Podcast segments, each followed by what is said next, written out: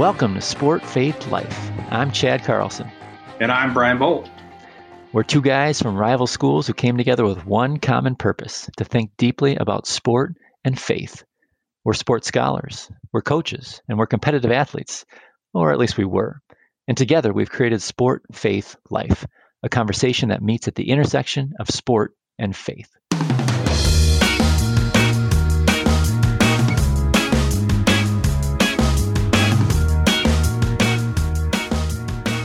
Joining us today on Sport Faith Life is Graham Daniels.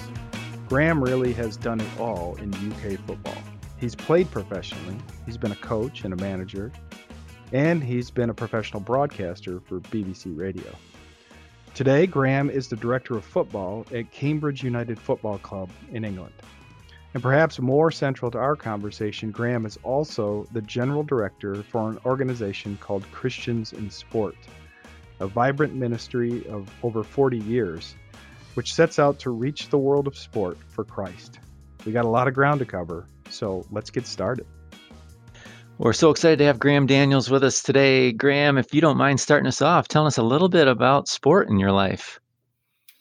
But maybe the main thing to say at the moment is that uh, I'm Welsh and uh, the European Soccer Championships are going on, and Wales were the first team to get through to the last 16 uh, as we record this. So that's the real big thing to know. Um, I, I, grew up in Wales uh, as right through my childhood, and rugby was really the main thing in my growing up generation, not soccer.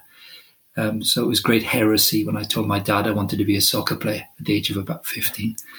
Um, and that was the start for me, really, of my main sport. I played soccer uh, as a career uh, and then coached uh, and managed teams in my 30s and 40s. And I'm currently a director uh, of soccer at uh, a League One team, a third tier team called Cambridge United. That's great. Um, a, a, rich soccer history, a rich football history. We appreciate using the uh, the American lexicon here. We, we, we know what we're talking about. hey, can you tell us a little bit about faith in your life? Yeah, um, I'm 59 years of age, so I grew up in Wales in the late 60s and 70s. Uh, it would have been quite a high church going uh, population in my parents' generation. But by the time I was a, in my teens, it would have diminished quite sharply by the 70s. So, not that many children would have been going to church in the 70s. And one day, uh, I was picked for my school cricket team uh, I thought I was good, but I was actually picked because they were short of a guy because somebody got sick as they were about to board the bus to go to the game. So me thinking I was very good was only really me getting picked because I was the closest kid to school who could, could uh, get his uniform. But we went to the game. It was about 50 miles, and uh, we drove back from the game. I didn't do anything. I was just making up the numbers. But the captain was kind enough to sit by me. He was three years older than me, but I was the kid who lived near school. Um, he sat with me on the way there, on the way back. He was the best player. It was a Monday, and he said to me, What did you do Saturday? I said, I played cricket. Of course. What did you do Sunday? Well, nothing, because it's a boring day. My mum and dad go to church, but I don't go anymore. So I reciprocated, What do you do at the weekend? What did you do Saturday? Cricket. What did you do Sunday? I went to church, but he was, you know, 18 years of age. I was 15. And he was the king of school in terms of sport, and I couldn't believe it. So I said, Does your mother still make you still make you go to church? I was a bit disappointed with him, really. And he said, Oh, mm-hmm. no, no, I go to church because I follow Jesus. And I thought to myself, 45 miles to go until we get off this bus. I'm trapped. it was the first time I met somebody of my own age, or, you know, in my age group, who was a genuine Christian believer. Christianity was nominal in my background, and he knew the Lord. So for the next six years, really, when I was growing up and going off to play soccer and going to college and so on.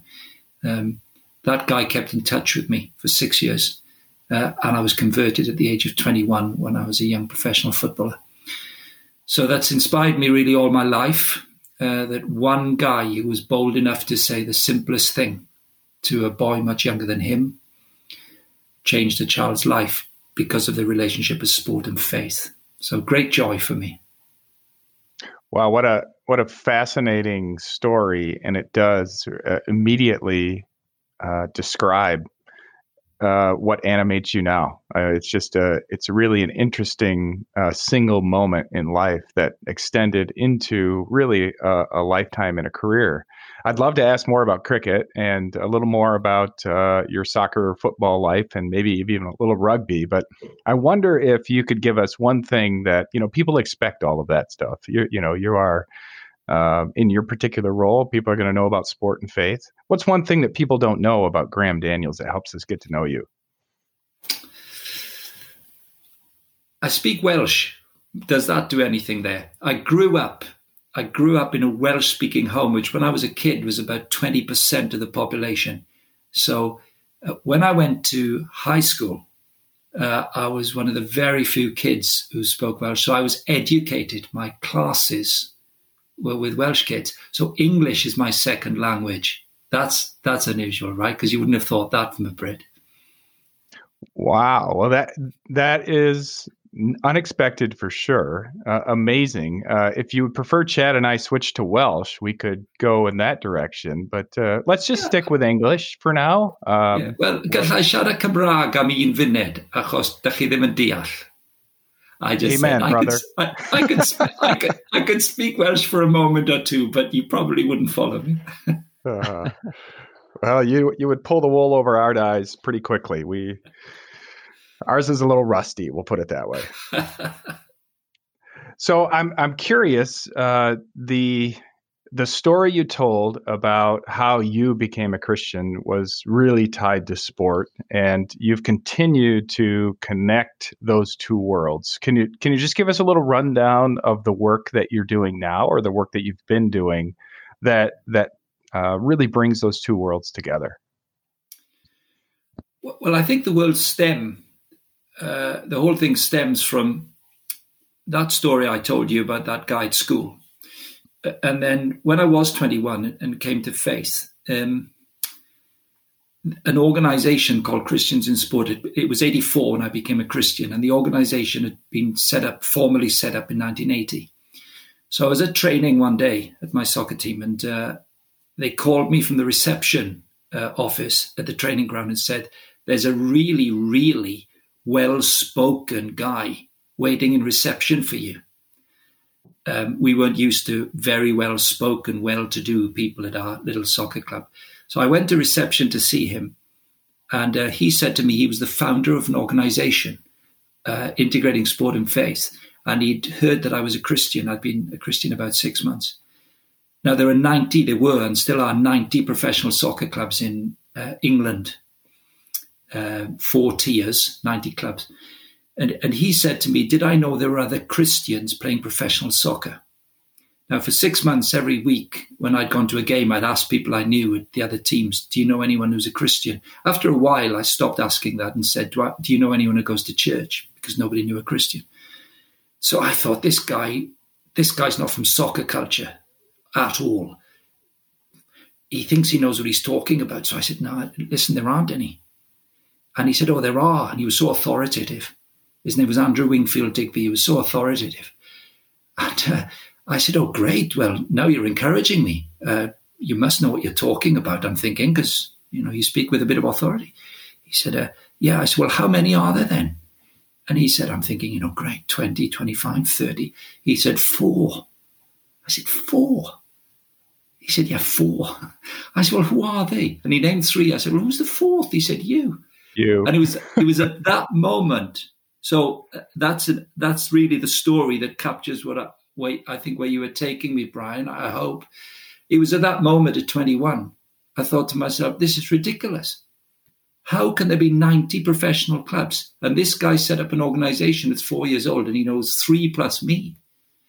Who's going to tell the other guys in the 90 clubs what a guy told me on a on a bus on the way to a cricket game, on the way home from a cricket game? Who can do this? So it really hasn't been a complex, you know, I'm a simple soul. It's not been complex. I'm, I'm wired up to play and coach and direct, and that's what I do. I met Christ at 21. I thought, well, somebody better get this organized. So that's it. That's a simple life, really.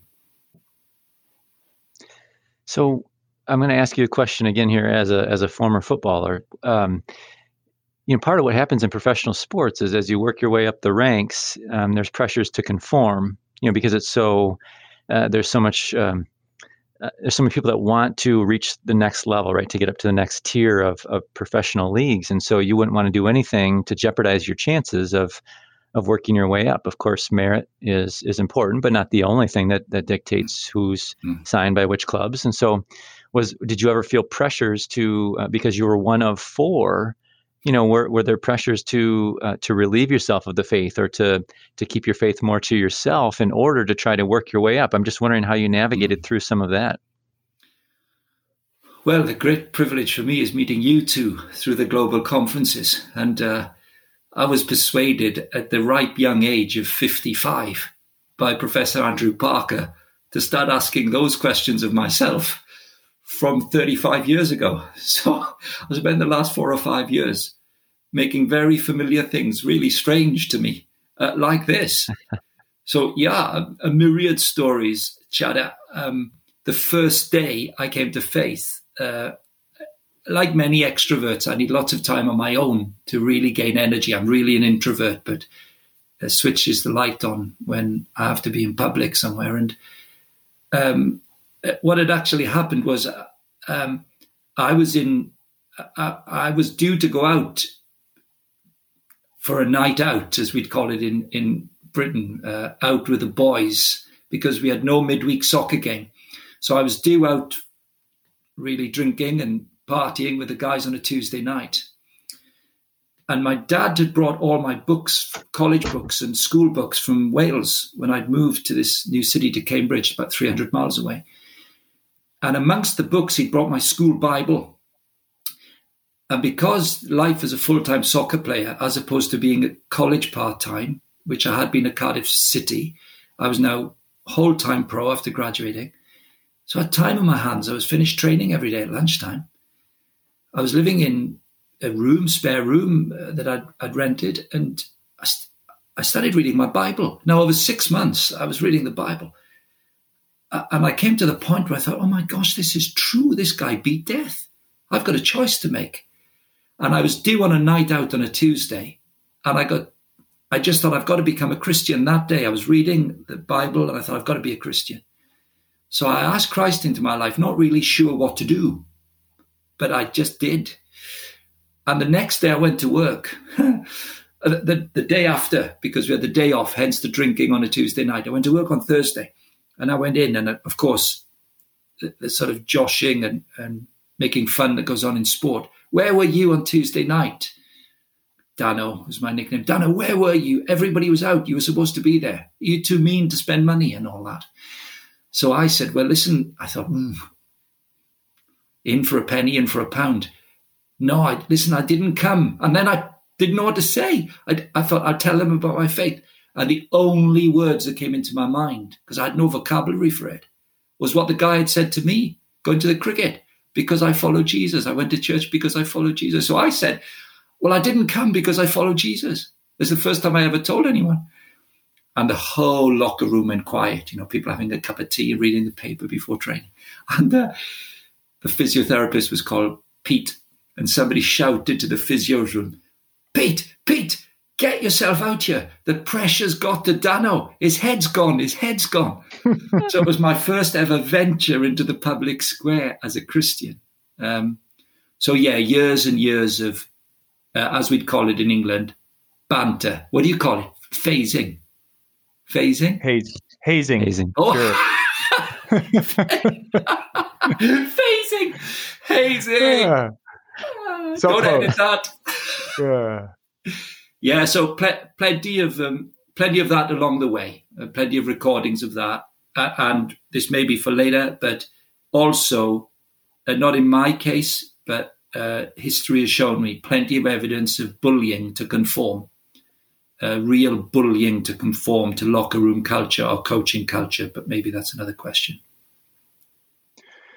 Yeah, fascinating for sure because you had a number of different societal forces. One, you had uh, just the UK in general, right, where you mm-hmm. said there was, uh, you know, no other 15 year olds you know hmm. or knew, or 18 year olds for that matter, were going to church and certainly not saying they were going to church. Hmm. And then you have the sport culture where hmm. uh, everybody, uh, what you do is what you do. You go out on the nights that you're free and you play hard on the days that uh, you have uh, matches. And so, without question, you were you were faced with some outside influences, uh, and you turned to uh, the Bible um, and started just reading on your own. I, and I'm just a, a, little fascinated by that faith story too. Uh, can I just ask you what what was the role of prayer at that time in your life? Because um, you know, I look at the history really of Christians in sport, and and it famously sort of starts with people on their knees praying, and mm-hmm. and uh, I I would love to hear just sort of your process, uh, just in in mm-hmm. terms of being a growing Christian? Well, if I contextualize my own experience of prayer in the early days, certainly, I, I, should tell you that maybe seven or eight years after I'd met the guy going to the cricket, uh, who told me he followed Jesus, uh, when he was married some years later, maybe eight years later, his wife told me two things that he went home that night from the cricket and his mum and dad uh, were Christians. His dad was a pastor, and they said, uh, "How was the game today?" And he said, uh, "Yeah, it was okay." And they said, "Okay, how many runs did you score in cricket? A hundred's an amazing score. Hundred, ninety something anyway. How many wickets? Five wickets. So big deal in cricket. Good performance, very good." And his dad said, "Well, you don't look very happy." And he said, "Well, you know, you gave a sermon yesterday at church." about sharing your faith as well as your the words of faith as well as the deeds of faith. Well, I realized I've never told anybody, so I resolved I would tell somebody this week, and then we picked up this kid uh, last minute to come to the cricket game, and I told him, and I made a, made a real mess of it. So I've given up. I'm not doing it again. So that's the sovereignty of God. Number two, he never told me these two things. His wife told me that uh, he prayed for me uh, every Saturday for the next six years, typical soccer day in this country. Saturday, three o'clock, he'd always stop what he was doing and pray for me that I might meet Christ. Uh, he nearly gave up just before I was converted. Now, of course, he didn't brag about mm. that, but I've no doubt in God's great design. One, his courage to say something with mm. knocking knees and feeling a fool. And then his prayer for those six years uh, led me to faith.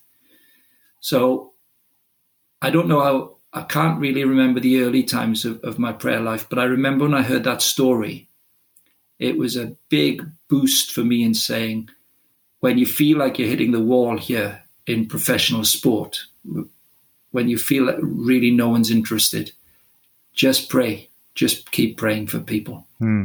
So I think in those early years, certainly in the 80s, when there were very few people I knew who came to faith, uh, prayer was really important. Uh, and then it was probably the 90s when we started to see more people coming to Christ, particularly in soccer at that time. Mm-hmm. So, yeah, important as a model from a guy, young guy before me, which inspired me onwards from there in my early years. It's a really uh, fascinating tale. The as Brian said, and you have these examples of uh, of, of individuals speaking into your life in really memorable ways and individuals imp- impacting you and that's so much of what uh, uh, the biblical model is that we have this this one that we try to model ourselves after the savior and and and people who are christians try to we, we try to do that for, for others right that's part of the walk in faith as well it's it's reading scripture it's prayer it's that i, wonder how much of that has um, that, that you feel like you've been on the other side of. So, no doubt there are many reasons why you've stepped into the organization Christians in Sport and done the work that you have in professional football. Um, in, in what ways have you been able to be the one that's helped guide people along? And, and um, I'm not necessarily asking you to brag, although we would love if you would, because I'm sure there's plenty of stories uh, for you to share. But how do you see yourself on the other side of all that now? Well, as I intimated earlier, um, it, I've been able to do. I, I hope I'm about to finish uh, a PhD before I get to sixty. um, but I've so far I've loved pretty much every minute of this for the last four or five years. uh, because it's unpacked so many of the things that underpin my own experience in hindsight. Um, as I look back on those days with the lenses I'm wearing today, um, what I didn't have in those early days was uh, peer group. There was no peer group gathering uh, in any form, shape, or form for sports people.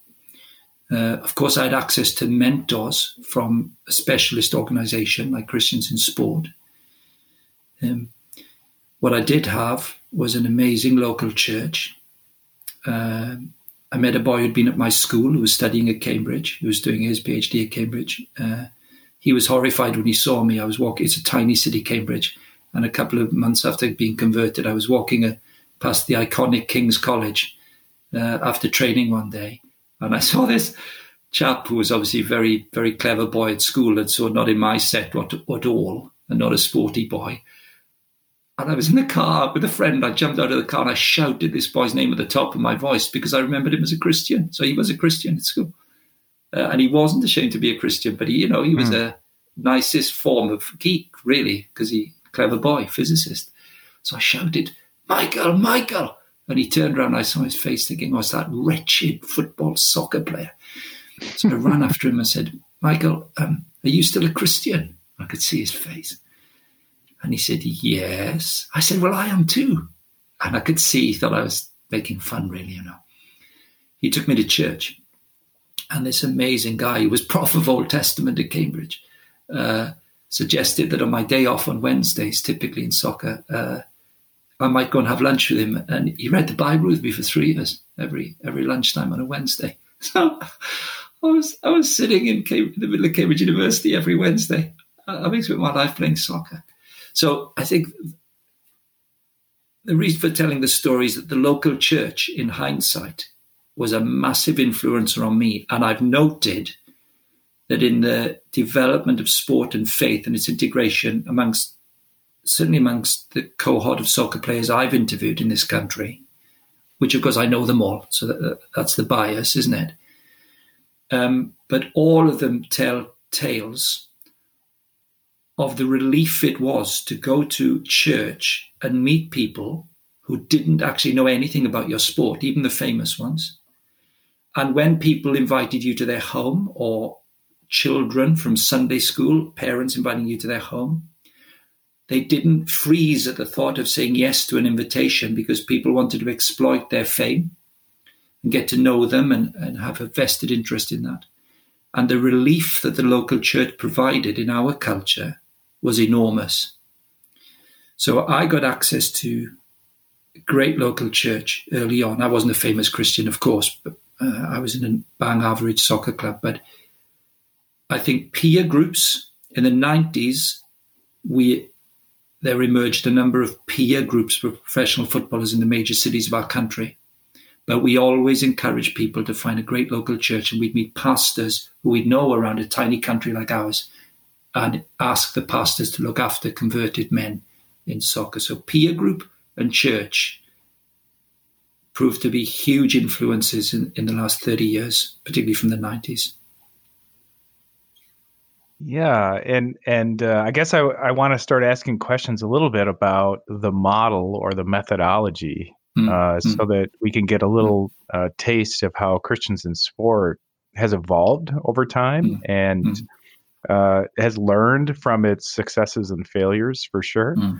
Uh, you you referenced the local church and the need for mm. the local church, and you referenced fame, and so I, I wonder can can you just talk a little bit about how Christians in Sport, uh, as an organization, has dealt with those two issues? One being fame, and, and athletes feeling very much like the you know the first, second, third, and fourth meeting from anyone, they have to be quite suspicious, right? Mm. That that their fame is being leveraged in some hmm. way. Um, and and then the idea of the the collaboration with local churches uh, and how that's gone. Mm.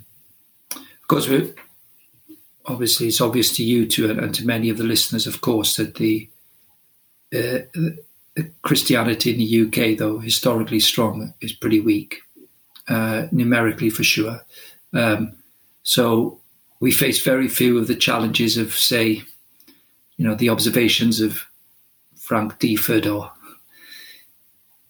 uh, Shirl Hoffman. It, it, you know, that kind of culture doesn't exist here. On the other hand, uh, the, the, export of the American model of the post-war era um, of evangelism and using elite players for evangelism. Of course, it was a successful uh, model around the world, or certainly multiplied around the world, and certainly was fundamental to Christians in sport in the early days. So the, the work that began here in the 70s, which uh, touched on my life in the early 80s, hadn't yet reflected on the very challenge that you just described, Brian. And uh, certainly around those times in the 80s, a number of people, famous people in sport, five or six very famous people in sport, came to faith in Christ um, in different sports, and their testimonies were in the public arena very quickly indeed, within a couple of months, as it would have been those days on video. Um, and they were around my age, so I got to know them. M- most of them, when their career was over, by the time their career was over, were not publicly, or were not professing faith in Christ. Um, and to this day, none of those peers of mine are. Hmm. So that did cause me concern and worry because I was probably the only one who wasn't famous. They were famous, and I knew them. So I think that's had a significant impact for good or bad. Um, I've certainly received a lot of criticism uh, in leading Christians in sport, uh, particularly when I started around 2002, because I felt so strongly about it. I stopped using uh, the testimony of current athletes in the public arena uh, or their names on our websites and so on.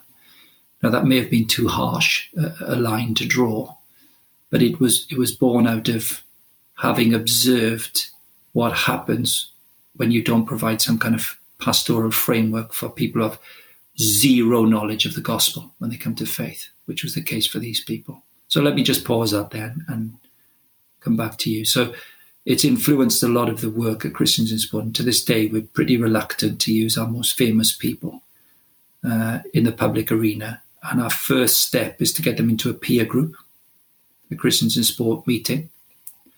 And very quickly afterwards, to identify a pastor in one of the cities or towns of our country who we know very well, uh, who know what we think these guys need, and of course know better than us how to mentor them. So that's a typical trajectory when someone comes to faith. So you talk about a community uh, sort of support development piece that's really important in what's going on here, and that seems to fit with so many different ministry models, you know, outside of sport especially. Hmm. Um, and yet, when we're dealing with specifically professional athletes, there's such transience sometimes. You know, you move from one club to the next, from one city to the next. Mm.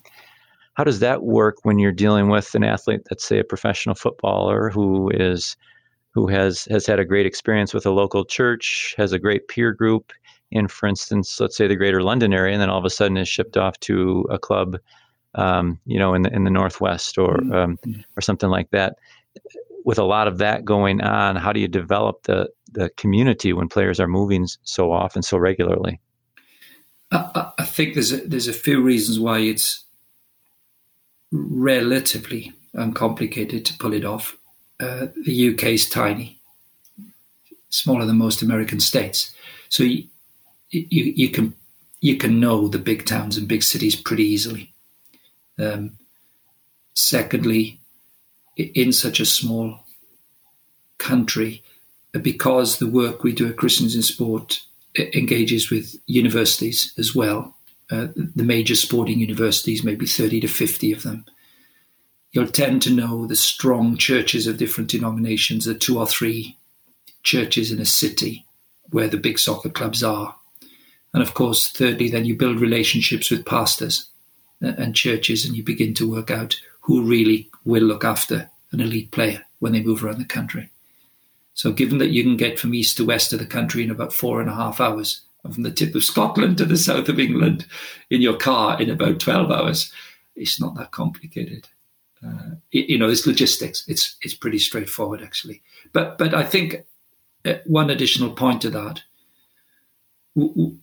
I think it's fair to say we've worked hard within our own setting to develop an ecclesiological approach that that grasps the the limitations of a parachurch work uh, and respects the the role of the local church in God's economy. And I do feel that combination uh, and knowing one's limitations as a parachurch specialist organization is important in terms of biblical ecclesiology. And I do think there's a theological or ecclesiological foundation to that strategy as well, a determination to achieve it, thus far anyway.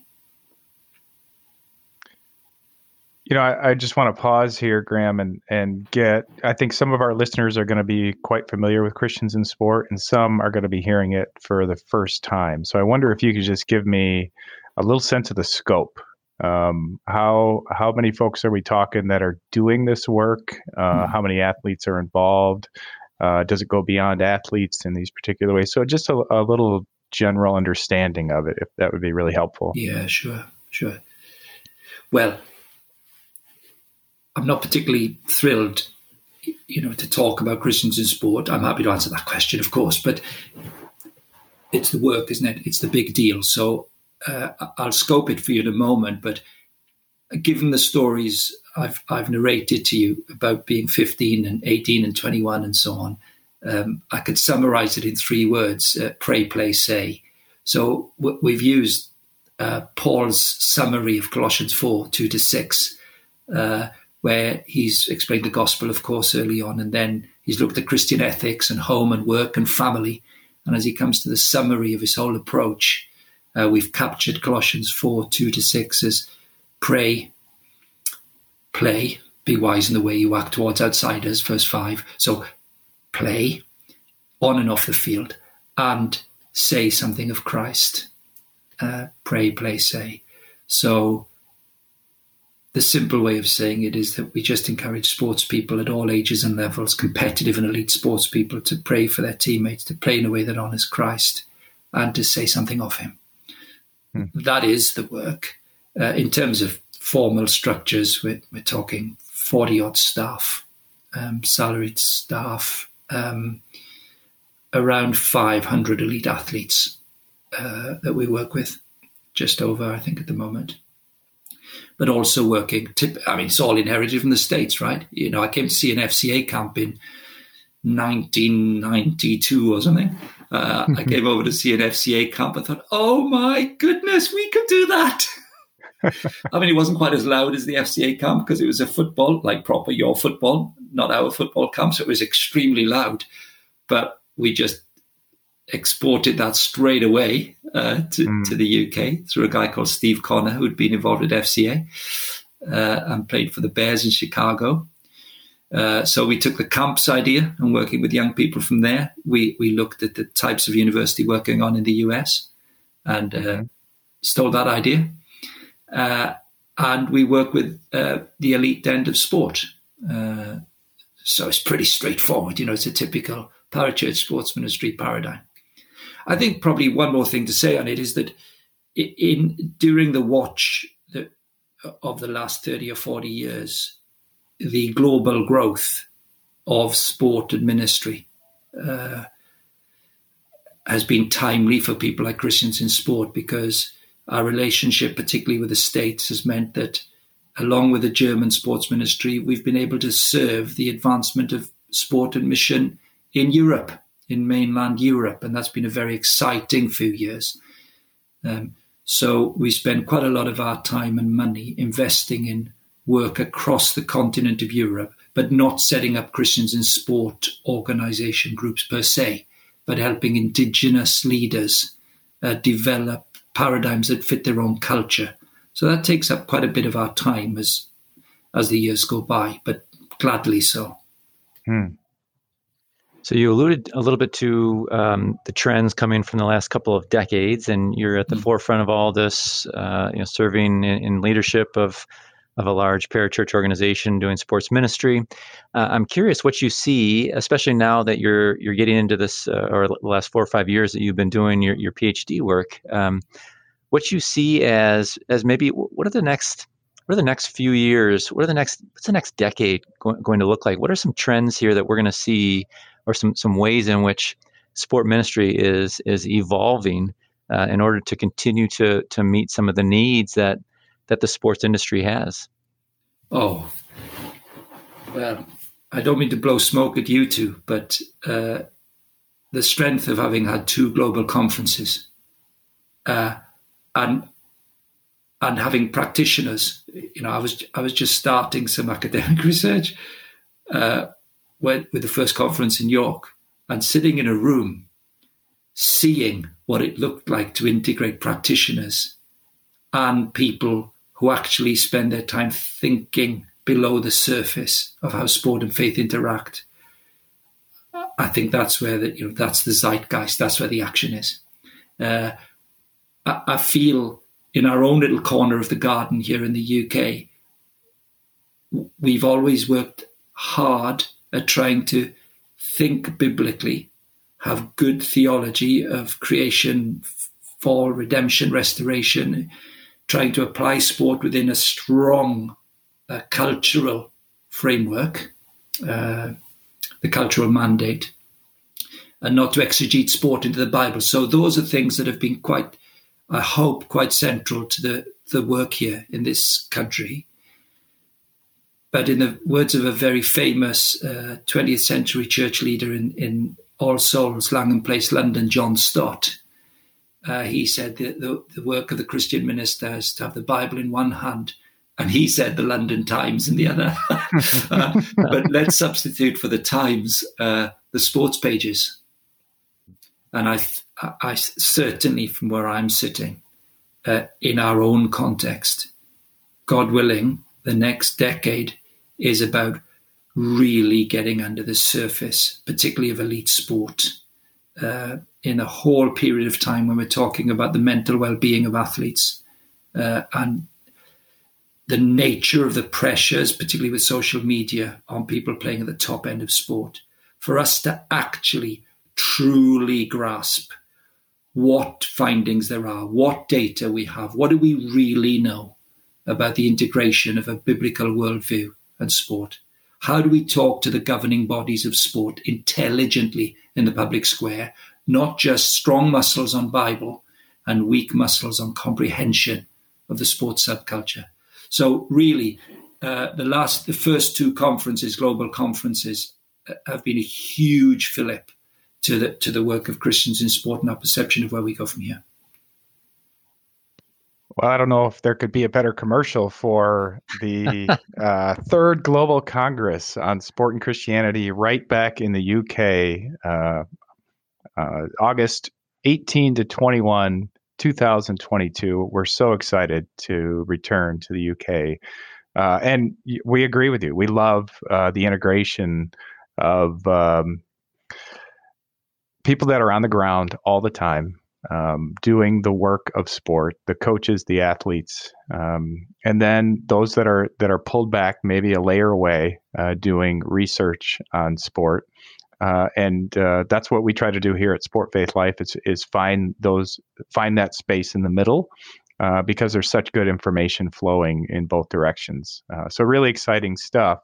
I, I, think just for my last question, I wonder you're a longtime footballer. Uh, you're you're a coach. Um, you're uh, you've been involved in sport all this time. I guess I'm just curious what what's your relationship with sport now? You're starting to step back and you're looking at sport.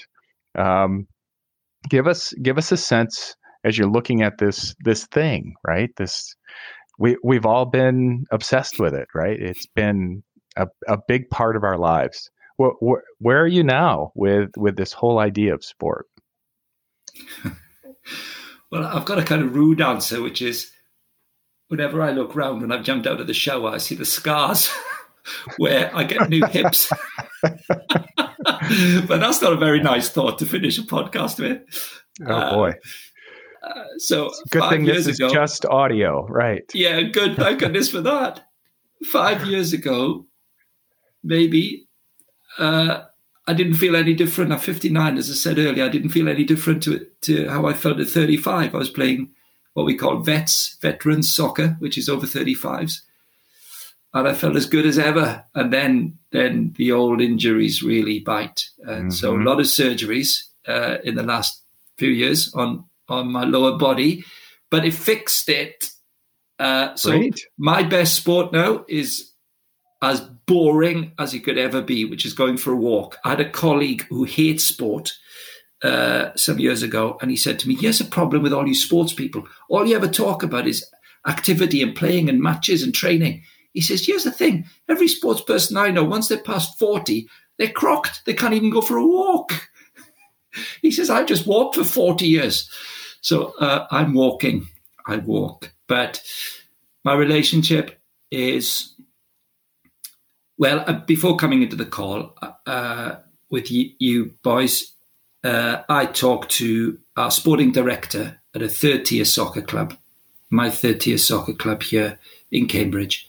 I spoke, spoke to our sporting director, who's 31 years of age, and our head coach, who's 34 years of age, second youngest in, in professional soccer.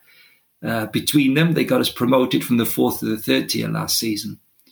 My relationship with sport now is the pretty much unadulterated joy of hmm. knowing young, in my case, of course, not, I don't work with young women particularly, but so I don't mean this in a non female sense, but my work is with young men leading this men's professional soccer outfit, watching them flourish, helping them integrate their private and their public lives. Of course, some people are Christians, but many aren't still in our country. But it's that, it's getting to a point in life where you can invest in young men working in sport. I'm, I'm a long way from the players now, inevitably.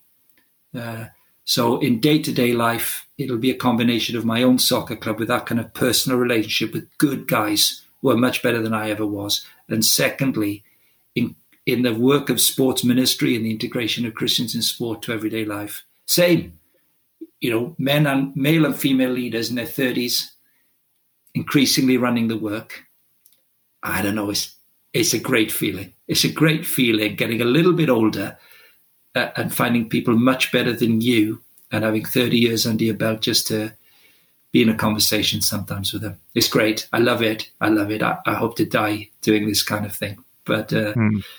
getting new hips on the other side of heaven.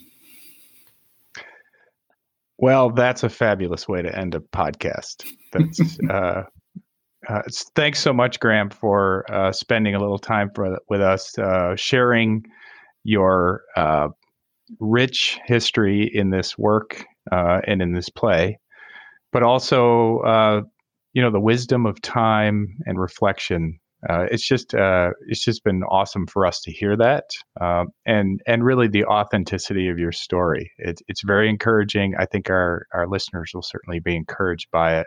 So I just wanted to thank you for joining us and just tell you to keep keep walking on. Well, Brian and Chad, great pleasure. And uh, I'm looking forward to walking 500 yards to a conference to meet you in 18 months' time.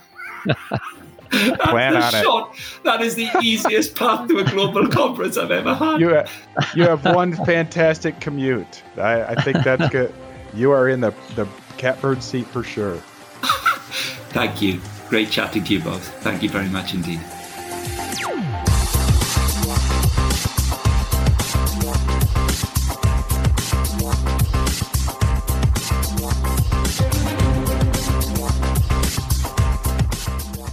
Thanks for listening to the Sport Faith Life podcast. Find previous episodes at sportfaithlife.com and on Apple Podcasts. We're releasing each episode with a blog post authored by our guests so you can find the blog for this podcast and other posts at the same website, sportfaithlife.com.